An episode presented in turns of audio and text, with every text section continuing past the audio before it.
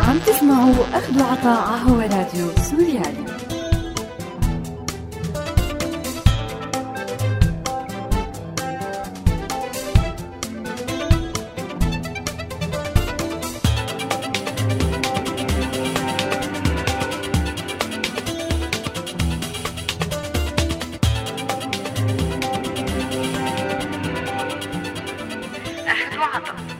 هل أنا مكشوف بكل شي عم بعمله على الإنترنت ولا لا؟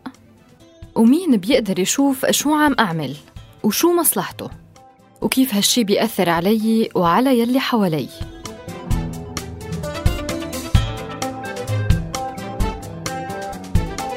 مرحبا وأهلا وسهلا فيكم مستمعينا بحلقة جديدة من برنامج أخد وعطا، ويلي رح نجاوب فيها على أسئلة متعلقة بالخصوصية على الإنترنت. خليكم معي، أنا رنيم داغستاني على راديو سوريالي.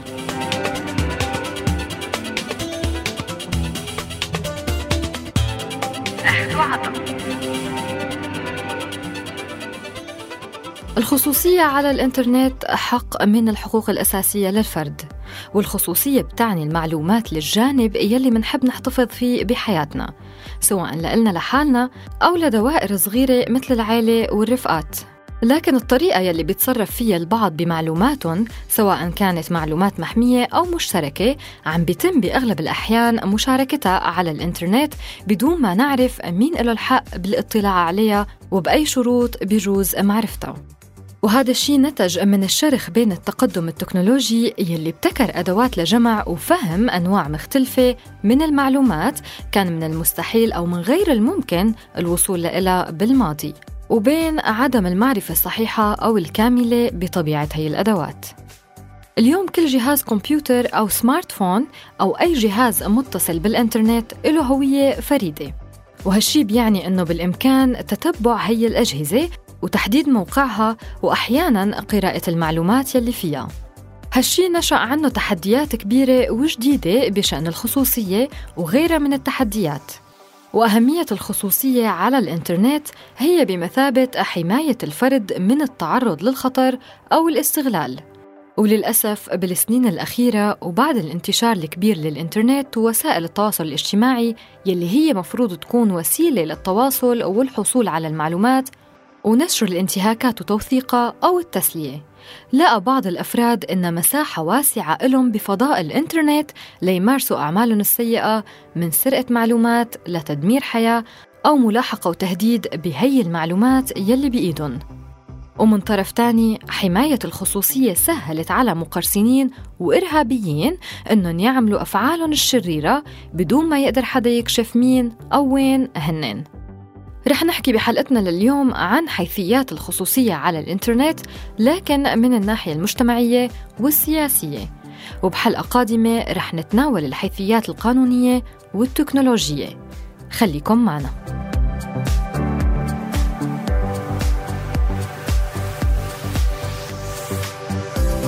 أولاً، من الناحية المجتمعية، عصرنا عم يشهد تطور سريع بالثورة المعلوماتية والمعرفية، لهيك منشوف الكل بيتجه نحو التطور للأفضل، بس الخوف من تبعات هي الشبكة موجود، لأنه الأفراد بيختلفوا بطرق الاستفادة من الإنترنت ومعرفتهم بهي الأداة، الشيء اللي خلى منه سلاح ذو حدين، وبيتمثل هالشي ببعدين، إيجابي وسلبي.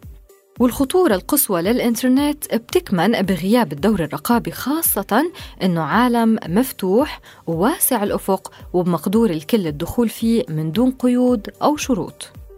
وإيجابيات استخدام الإنترنت كتيرة، منها سرعة استقبال وإرسال الرسائل، الدراسة عن بعد، الاطلاع على كل شيء جديد بعالم الكتب والمطبوعات، إمكانية الشراء والتسوق من المنزل، متابعة أي شيء وبأي مكان، سهولة الحصول على المعلومات، متابعة كل وسائل الإعلام المرئية، المسموعة والمكتوبة، بالإضافة لسهولة نشر أخبار محيطنا مثل ما شفنا بسوريا من بداية الثورة السورية لهلأ، وبعد ما صار في خاصية اللايف على الفيسبوك بوقت لاحق يلي من خلاله صار النشطاء قوموا بتوثيق الانتهاكات والأوضاع داخل المدن المحاصرة ويلي عم بيتم قصفها.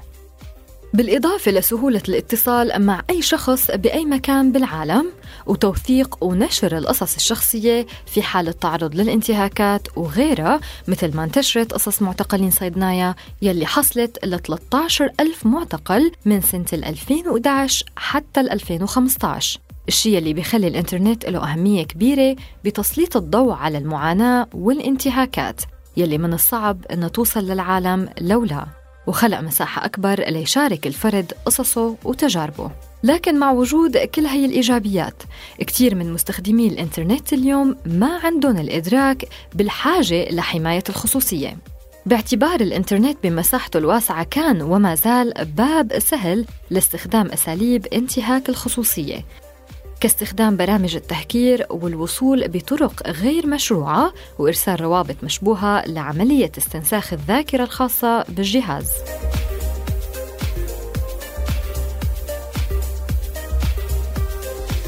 الهندسة الاجتماعية هي المسمى المتعارف عليه لعمليات انتهاك المعلومات والخصوصية على الويب، وسميت بالاجتماعية لأنها بتعتمد بشكل أساسي على الحديث يلي بيستخدمه المجتمع للقيام بعملية نصب من قبل أفراد بهدف الحصول على معلومات وابتزاز الضحية، أو ببساطة الحصول على رقم بطاقة البنك، وممكن هالشي يتم عن طريق إرسال رابط أو فتح حديث واستجرار المعلومات من الضحية يلي عنده ضعف اهتمام بمستوى الأمان الخاص بالجهاز، يلي بيساهم باستخدام شفرات لربط جهاز الضحية بالمبتز. عم تسمعوا أخد وعطا على راديو سوريالي. وبعيداً عن الأفراد يلي بتنصب، في كتير مواقع مثل جوجل وفيسبوك يلي بتعتمد على متابعة معلومات وسلوكيات الأفراد المشتركين وبتبيعها للشركات التجارية ومراكز الأبحاث، وربما كمان لمراكز المخابرات حول العالم ليتم متابعة السلوك البشري وبناء استراتيجيات للتعامل معه. على الصعيد العربي شفنا مؤخراً موقع صراحة يلي انتشر انتشار كبير على مواقع التواصل الاجتماعي بأقل من شهر، وصل لملايين المستخدمين العرب. نتج عنه صدمة من العيار الثقيل، بحيث أنه تلقى وأرسل مستخدمينه فوق ال 6.5 مليون رسالة، وهذا العدد الضخم والمفاجئ من المستخدمين كان سبب لمشاكل جديدة، لأنه المرسل ما بيبين اسمه، فكان باب مفتوح للشتم والنقد. وانصدم كتير من الأشخاص بالرسائل اللي وصلتهم من تانيين عندهم بمساحتهم الخاصة على الفيسبوك أو تويتر أو الواتساب. لكن ما مننسى أنه بالمقابل الشركة اللي عاملة موقع صراحة صار عندها كل المعلومات عن المشتركين وعن رأي الناس فيهم، وبالتالي صار الموقع قادر على بيع هاي المعلومات أو الاستفادة منها لعمل استراتيجيات تسويقية. بس على الصعيد الثاني الخطر ما بيوقف هون، لأنه من الوارد أنه يتم اختراق مخدم الشركة والحصول على المعلومات بشكل كامل، وبهيك رح تصير المعلومات متاحة لأشخاص قد تستخدمها لنوايا وأهداف شريرة بتضر بمصلحة الناس يلي اشتركوا باللعبة. هذا الشي حصل كذا مرة من قبل، ومع شركات كبيرة مثل جوجل، ومع مواقع كانت بتضمن السرية والخصوصية للناس، مثل موقع اللقاءات الغرامية يلي اسمه أشلي ماديسون، ويلي انكشف فيه الأسماء الحقيقية للمشتركين وأدى لخراب البيوت. والغريب أنه بمجتمعنا العربي كانت عم تتعالى الأصوات برفض انتهاك الفيسبوك للخصوصية الشخصية، لأنه صار عم ينشر إعلانات على حسب الحكي اللي بيصير بالتشات أو صوتياً للناس، وهذا الشيء بيعني تجسس على كل التحركات لما بيكون الفيسبوك مفتوح. بس الغريب كان أنه هدول الناس نفسهم شاركوا بلعبة موقع الصراحة دون أي مشاكل، وهذا دليل سوء فهم للناس لمفهوم الخصوصية على الإنترنت. انتهاك الخصوصية بينتج عنه خراب ودمار وتفكك بالمجتمع وضمن نفس البيت ونفس العائلة، جراء معلومات الأفراد الخاصة بحال وقعت بأيدي فئات هدف التعدي على حياتهم الشخصية. أو بمثال أبسط هو اكتشاف أحد الزوجين لمعلومات وحوارات للشريك مع حدا خارج العلاقة الزوجية، لكن بيبقى الخطر الأكبر بحال تم تهكير الحسابات والمعلومات الخاصة عن أفراد معينين وتم ابتزازهم، فعدم أمن الناس يلي بيرسلوه وبيستقبلوه بيؤدي ببعض الأحيان لطلاق وسرقة أو خطف. وهالشي ممكن يأثر سلباً على أفراد أو حتى على مؤسسات من أحجام مختلفة، وممكن يكون الأثر مادي وبيؤدي لإغلاق الشركات أحياناً. ولهي الأسباب تم تأسيس وحدات مكافحة الجرائم الإلكترونية ببعض الدول العربية مثل الأردن، وبتعطي المواطنين بعض النصائح يلي بتطمنهم، مثل لا تدفع للمبتز أي مبلغ قد ما كان صغير، ولا تبين ضعفك واقطع تواصلك معه كلياً قد ما استفزك بالتهديد. تواصل معنا، ومواجهة المشكلة خير من الاستمرار بالخجل والحرج والوقوع بمشاكل تانية. ونقلاً عن مديرية الأمن العام بالأردن أنهم ألقوا القبض على مجموعة كانت بتبتز أحد الأشخاص، وطالبوه خلالها بدفع مبالغ مالية، وهددوه بنشر صور ومقاطع فيديو فاضحة له مع إحدى الفتيات إذا ما دفع لهم المبلغ المالي. هو من خوفه دفع مبلغ 10,000 دينار قام بإرسالها عبر حوالة مالية لحدا بوحدة من الدول العربية. وما وقفوا هون، بل ضلوا مستمرين بابتزازه وطالبوه بدفع مبلغ 200,000 دينار أردني. وباشر فريق مختص من وحدة مكافحة الجرائم الإلكترونية بالتحقيق بمضمون الشكوى، واتبع الرسائل الواردة للمواطن بالطرق الفنية والإلكترونية ليتمكنوا من تحديد هوية 5 أشخاص، وتمت متابعتهم وتحديد مكان تواجدهم والقبض عليهم كلهم. وبالتحقيق معهم اعترفوا بابتزازه وأخذ مبالغ مالية منه، واعترفوا كمان أنهم استدرجوا وابتزوا أشخاص تانيين بنفس الطريقة. وتم توديع القضية للمدعي العام المختص استناداً لأحكام قانون العقوبات الأردني وقانون الجرائم الإلكتروني وقانون الاتصالات. أخد وعطا.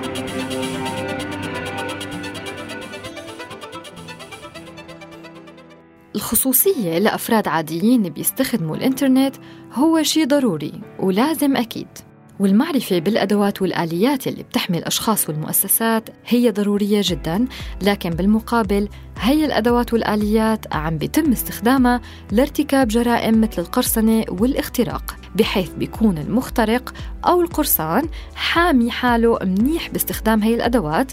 ومثل ما بيتم استخدام أدوات الحماية على الإنترنت من قبل المدافعين عن حقوق الإنسان، كمان غالباً بيتم استخدامها من قبل التنظيمات الإرهابية لما بيقوموا بعمليات التعبئة والتجنيد للشباب، أو لنشر معلومات وبروباغندا عن التنظيمات، أو حتى مثل ما بيستخدمها كيان داعش يحمي حاله وأفراده يلي بيخلقوا حسابات وهمية كتيرة ليعطوا الدولة الإسلامية حجم وهمي أكبر من حجم الحقيقي.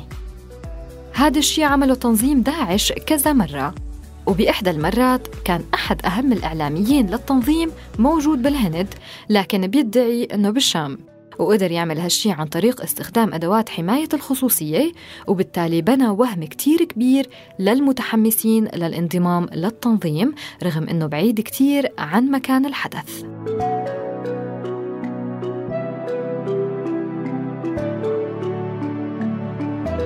شهدت الألفية الحالية طفرة كبيرة بعالم تكنولوجيا المعلومات والاتصالات وبعالم البرمجيات، وظهر الهاكرز ليخترقوا المواقع لأغراض بتتراوح بين تحقيق الربح والابتزاز، وبين نشر فضايح متعلقة بمؤسسات ودول. وكأسلوب من أساليب اختراق الخصوصية للضغط على الحكومات أو السياسيين، تم اختراق إيميل بشار الأسد وتهديده كأول مرحلة بنشر فضائحه يلي بلغت 4 جيجا، تتضمن فضائح معاونيه ودعم إيران له وصور من بريد بشار السري. وأعطى الهاكر خلال هالعملية مهلة للرئيس السوري بشار الأسد بوقتها لتنفيذ شروطه، وإلا بيقوم بتنفيذ هالتهديد، وفعلاً منصاع رئيس النظام السوري، وتم نشر يلي وصل لإيد الهاكر من صور لمحادثات وغيرهم من فضائح. ومن أشهر عمليات الاختراق لسنة 2017 أعلنت الجماعة الناشطة الرقمية عن حرب شاملة ضد ترامب، ووجهت أنونيموس رسالة لترامب على تويتر قالت فيها عندك علاقات مالية وشخصية مع عصابات روسية ومتاجرين بالأطفال وغاسلي الأموال، وما عدنا بعصر الثمانينات، فالمعلومات ما بتتلاشى بعد هلأ، وعنا كل شي عنك، ورح تندم خلال السنوات 4 المقبلة. ومن الجدير بالذكر أنه هالمجموعة قامت باختراق هاتف ترامب بسنة 2016 وتسريب فواتيره ومكالماته الصوتية والأرقام اللي تواصل معه، وكمان بسنة 2015 تم اختراق أنظمة برج ترامب وتسريب الرسائل الصوتية كمان بعد تصريحاته ضد المجتمع المسلم بهذاك الوقت. ومجموعة أنونيموس ومع بداية كل أبريل من سنة 2012 تستعد إسرائيل لمواجهة هجماتها يلي بتخترق سنوياً مواقع إسرائيلية حكومية وغير حكومية رداً على سياسة الاستيطان والاحتلال. والهاكرز بيتوعدوا إنه هجماتهم حتكون حرب إلكترونية ضد إسرائيل. وقال شاب تابع للمجموعة بفيديو إنه ما رح نوقف مكتوفي الأيدي، رح ندافع عن البشرية ضد الجرائم الصهيونية. وبآخر عمليات الاختراق لإسرائيل من قبل أنونيموس نجح الهاكرز باختراق موقع مكتب رئيس الوزراء. أما سنة 2016 فأعلن هاكرز شادو بروكرز اختراق وكالة الأمن القومي الأمريكي، اختراق وكالة الأمن القومي الأمريكية NSA والحصول على أنظمة اختراق وقرصنة إلكترونية أنشأتها الوكالة وحليفاتها الأربع بريطانيا، كندا، أستراليا ونيوزيلندا. وادعى الهاكرز حصولهم على أسلحة سايبرية تتضمن برامج تشغيل استخدمتها الولايات المتحدة بتخريب البرنامج النووي الإيراني، وعرضوا يلي سموه بأسلحة سايبرية للبيع مقابل 580 مليون دولار. وبنفس السنة تم اختراق الكونغرس، بحيث أنه قام أحد القراصنة الأمريكيين بنشر أرقام هواتف وعناوين البريد الإلكتروني ل 200 عضو ديمقراطي سابقين وحاليين بالكونغرس. وأكدت صحيفة وول ستريت جورنال الأمريكية أنه الهاكرز أهدوا لأعداء أمريكا بيانات هامة كانوا بيحاولوا يحصلوا عليها، مثل معلومات شخصية عن أعضاء لجنة الاستخبارات والخدمات العسكرية والعلاقات الخارجية بمجلس النواب. ووجهت الولايات المتحدة التهمة لروسيا.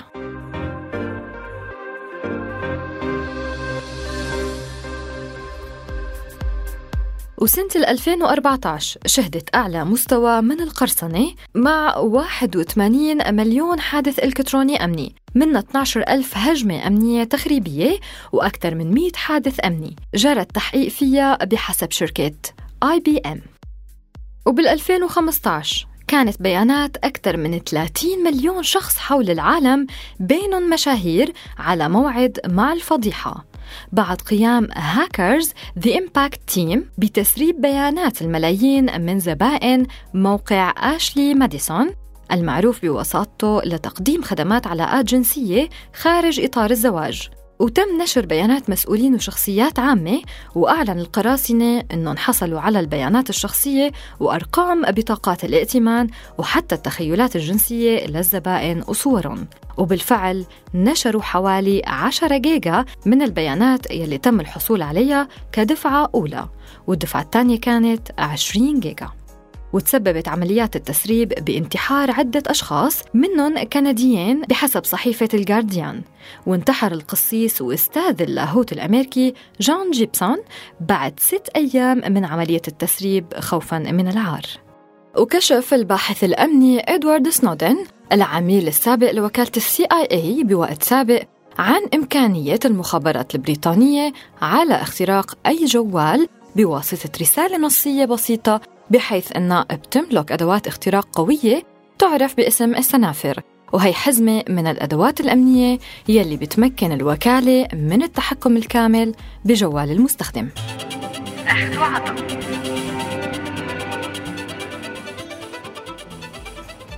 بيوفر احترام الحق بالخصوصية الدعم للحق بحرية التعبير مثل ما هو حال حقوق الديمقراطية الثانية. واحترام سرية الاتصالات شيء ضروري لثقة وراحة كل مشترك بالإنترنت، ويلي هي شيء رئيسي لممارسة حرية التعبير. ولكن بظل الوضع الحالي ويلي ما بيضمن لنا الخصوصية بشكل المطلق، وجب الحذر من مشاركة كل شيء بخصنا وبخص عائلاتنا وأطفالنا على الإنترنت أو أي شيء تاني ممكن يهدد أمننا ويهدد حياتنا. فالانتباه لقراءة تفاصيل شروط الاستخدام قبل الموافقة عليها لأي تطبيق بدنا نستخدمه، إضافة للحذر من اللينكات الغير موثوقة ممكن يحمينا أو يجنبنا الوقوع بأفخاخ بتهدد أمننا ومعلوماتنا. ولهون بتكون خلصت حلقتنا من برنامج أخد وعطا. معي أنا رنيم داغستاني على راديو سوريالي. انطروني الحلقة القادمة. سلام.